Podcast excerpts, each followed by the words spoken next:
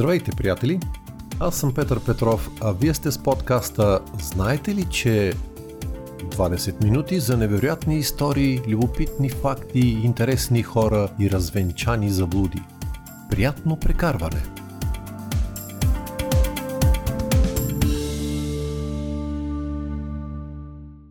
Тези от вас, които са имали съзнателен живот преди новата ера, имам предвид преди това нещо, наречено интернет, си спомнят, че едно от най-вълнуващите преживявания тогава бяха срещите в научно-популярните вестници и списания с материали за Бермудския триъгълник. Те задължително започваха с кораба Мария Селеста, продължаваха с полет 19 на петте бомбардировача от американските военноморски сили и биваха последвани от различни други напълно достоверни мистериозни случаи. До нас тази тема дойде в края на 60-те. Общо взето скоро за тогавашните условия на живот зад желязна завеса, след първото появяване на термина Бермудски триъгълник през 1964.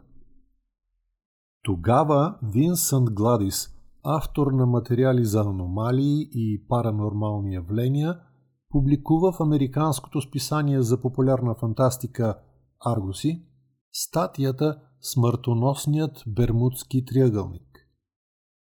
По-късно Чарлз Белиц превръща темата в легенда с книгата си Бермудския триъгълник, издадена на 30 езика с продадени 20 милиона копия. В онези времена всички вярвахме в извънземни и летящи чини, които отвличат хора. Това беше актуално тогава. Но какво е една мистерия, ако за нея няма поне пет неестествени обяснения? Умовете ни бръмчаха от прегряване. Ами ако са морски чудовища? Да, бе, глупости. А дали не е намесена Атлантида – или по-скоро става дума за изкривяване на времето и обратни гравитационни полета, каквото и да значи това. Имаше и по-скучни обяснения за някакви магнитни аномалии и внезапни водни циклони, но ние ги пренебрегвахме, защото бяха твърде прозаични. Спомням си, че малко по-късно, когато космическите полети вече бяха станали ежедневие – от Международната космическа станция долетя новината, че в района на Бермудския триъгълник морското ниво е значително по-низко. Сиреч, там водата е хлътнала. Мозъците ни с радост приеха новия наркотик и веднага започнаха да бръмчат в опити да си представят происхода на силата, която предизвиква това и целта й. След 80-те светът сякаш много бързо се промени. Желязната завеса завинаги падна и изведнъж открихме ред други неща, от които мозъците ни да бръмчат. Бермудите вече ни интересуваха само като място за почивка, а на един лакът разстояние имахме цялото знание на света, събрано в това чудо наречено интернет. Следващите ни поколения не са чували за Бермудския триъгълник освен ако някой татко или дядо не се впусне в спомени от детството си. Те, нашите деца и внуци, вече мислят за колонизация на Марс. Какви Бермуди! И така си живеех необезпокоявано и безметежно, като стара книга в забравена библиотека, обладан основно от мисли за кръвното, когато изненадващо внучето ми Лъчко дето преди време попита как така Вселената хем е безкрайна, хем се разширява, ме помоли да му разкажа за Бермудския триъгълник. Е, днешния епизод го дължите на него. И така, Бермудският триъгълник, известен още като триъгълникът на смъртта.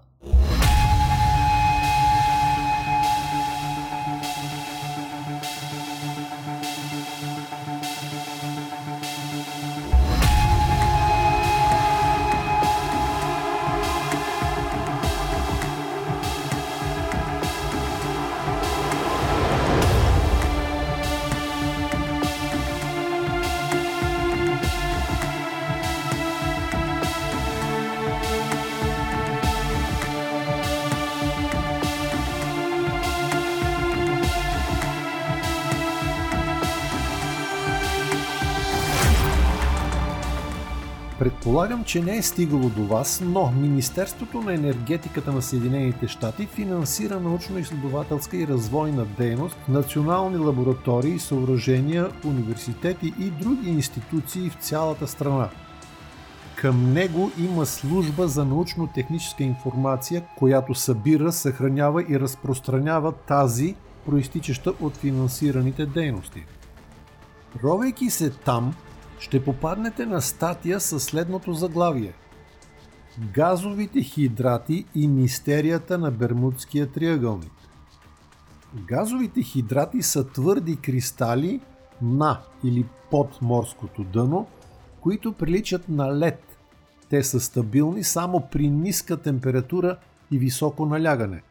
Ако се извадят на повърхността, бързо се топят и отделят метан – когато бъде изнесен на земната повърхност, един кубичен метър газов хидрат отделя 164 кубични метра природен газ. А ако погледнем картата на залежите от газови хидрати, ще видим, че в района на въпросния триъгълник има такова находище.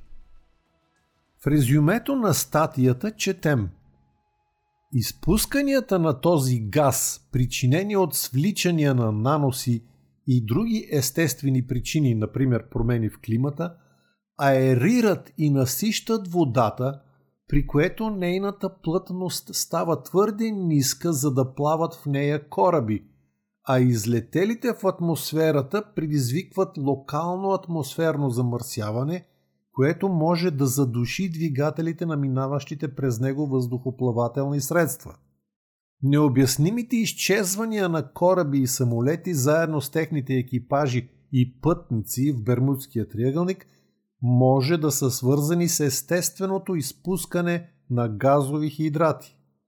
Накратко, документът описва какво представляват газовите хидрати и тяхното образуване и освобождаване – и възможната им връзка с мистерията на Бермудския триъгълник. За момента все още няма изпитана технология за използване на това гориво, именно поради нестабилността на твърдия хидрат при изваждане, т.е. при промяна на налягането и или температурата, в които той се образува и съществува. За сега обаче учените не са успели да регистрират такива големи естествени освобождавания на газ. Но това не е последният опит за научно обяснение на случващото се мястото между Майами, Пуерто Рико и Бермуда. Наскоро метеоролози добавиха още едно предположение към вече натрупаната купчина от такива. Става дума за така наречените клетки на Рейли и Бинард. Предполагам, това нищо не ви говори – затова си представете шестоъгълни облаци, образуващи нещо като медена пита. Забелязвани са между 20 и 88 километрови. Явлението е известно още от началото на миналия век. За сега не е ясно какви условия го предизвикват и защо се образуват шестоъгълни форми, но се случва на топли места, където възниква голяма температурна разлика в височина на въздушните маси. При това се появява мощна конвекция. Процесът се нарича още кипене. Атмосферата се държи като течност. Ниските горещи слоеве се издигат, докато студените рухват надолу. Там, където въздухът се издига, се образуват облаци – Клетките може да са два вида. Затворени, когато въздухът се издига в центъра и облаците се появяват там, а се изпаряват по ръбовете на клетката. И отворени, когато въздухът в центъра пада, а по ръбовете се издига и образува нещо като облачна дантела от шестоъгълни дубки. В блога ми в темата за днешния епизод съм показал сателитни снимки на двата вида. С какво се характеризира това явление – Случващото се в клетките може да се оприличи на въздушни бомби, внезапни, неочаквани мощни микроизблици. Доктор Ранди Цервени от Штатския университет в Аризона казва, че тези въздушни бомби предизвикват локални ураганни ветрове със скорост от над 273 км в час и вълни от 15 или повече метра. Предположението, че шестоъгълните облаци може да са причината за мистериозното изчезване на кораби и самолети звучи правдоподобно. Съгласете се, че едно такова мощно, внезапно възникващо и бързо приключващо явление е в състояние да събори самолет и да потопи кораб, или поне да измете пътниците от палубите му. Учените отбелязват, че такива облаци редовно се появяват над западния край на остров Бермуда.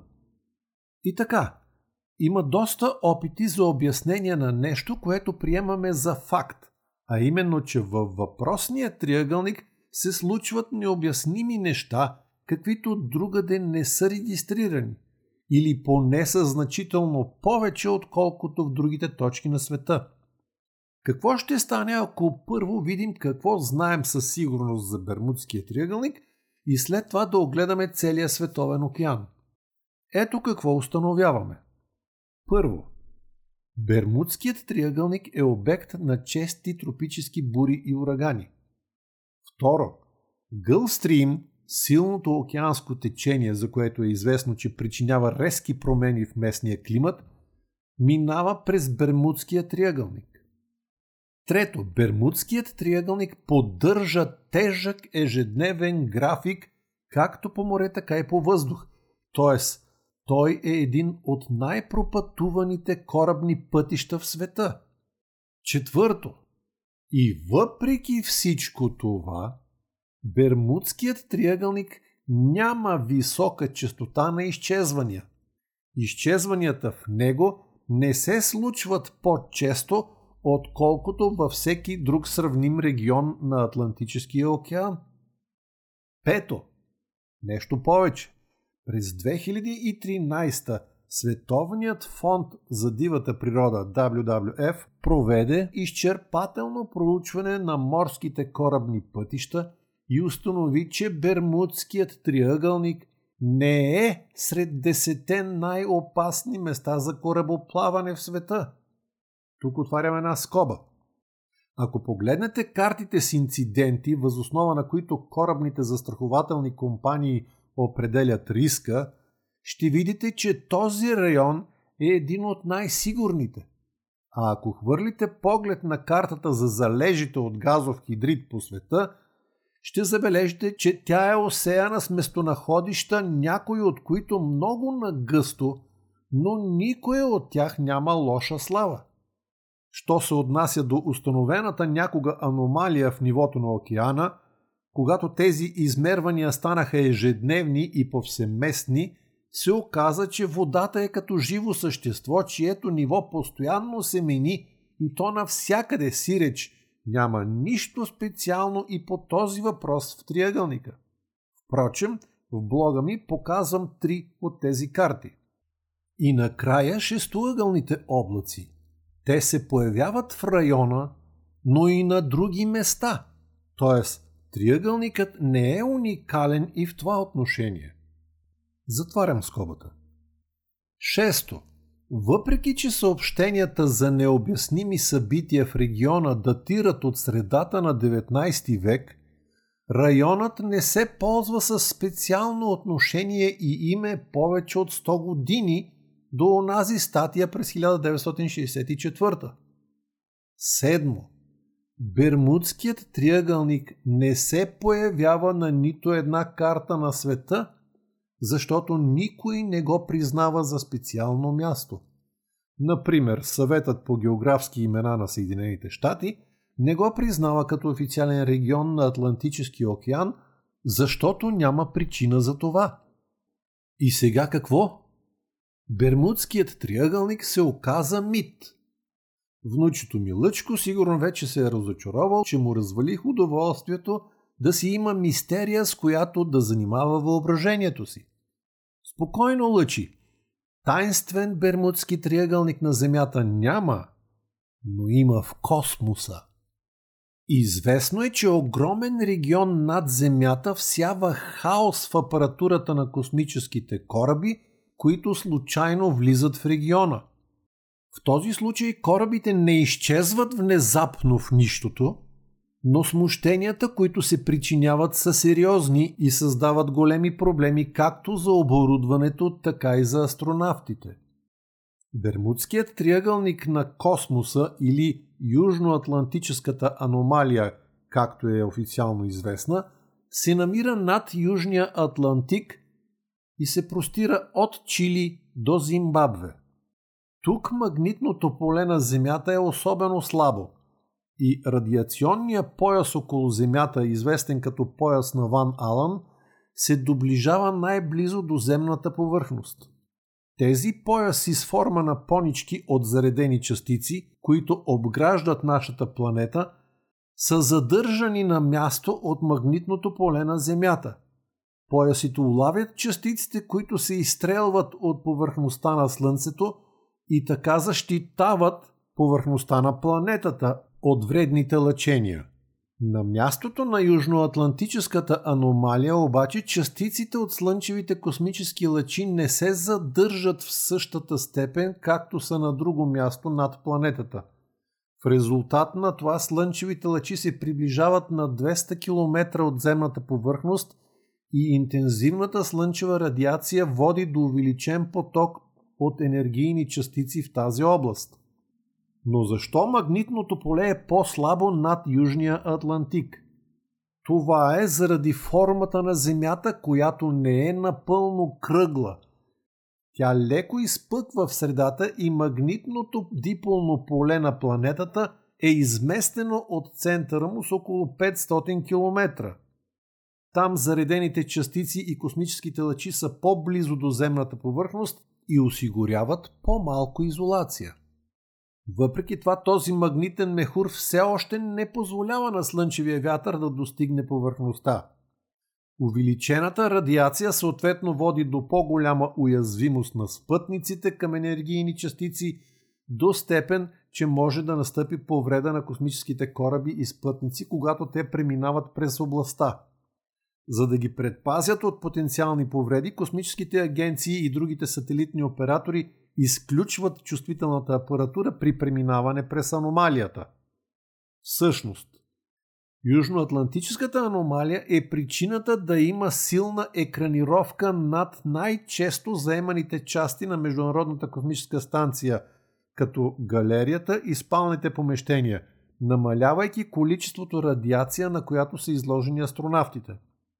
Ето защо последните носят дозиметри, които измерват личното им излагане на ионизиращо лъчение в реално време и изпращат предупреждение, ако достигнат опасни нива.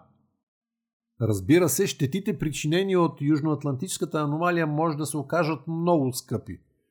Японският спътник Хитоми или H падна на Земята малко повече от месец след изстрелването му през февруари 2016. Причината бе грешка в ориентирането му, поради което Южноатлантическата аномалия повреди част от електрониката. Операторите загубиха контакт и контрол над сателита и така това струваше на Японската агенция за аерокосмически изследвания около 273 милиона долара и загубени 3 години в подготовка на проекта. Да му се не види. Оказа се, че и в космическия Бермудски триъгълник няма никаква мистерия, а нещата са прозаично скучни. Но ценността на науката е именно в това да намира отговор на въпросите, които бушуват в главите ни. Ние се вълнуваме от мистериите, защото не знаем отговорите на въпросите около тях и за това ги търсим. А когато ги намерим – въздъхваме с удовлетворение и продължаваме към следващата. Пък мистерии има много. Даже колкото повече разрешаваме, толкова по-голям става фронтът на нашето знание с неизвестното.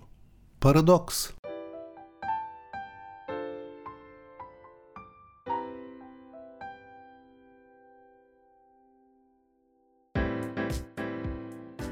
За днес толкова. В блога ми знаете ли .info ще намерите допълнителни подробности по темата. Ако подкастът ви харесва, можете да се абонирате за него във всяка от трите големи платформи Spotify, Apple Podcasts и Google Podcasts. Ще ви бъда благодарен, ако го споделяте.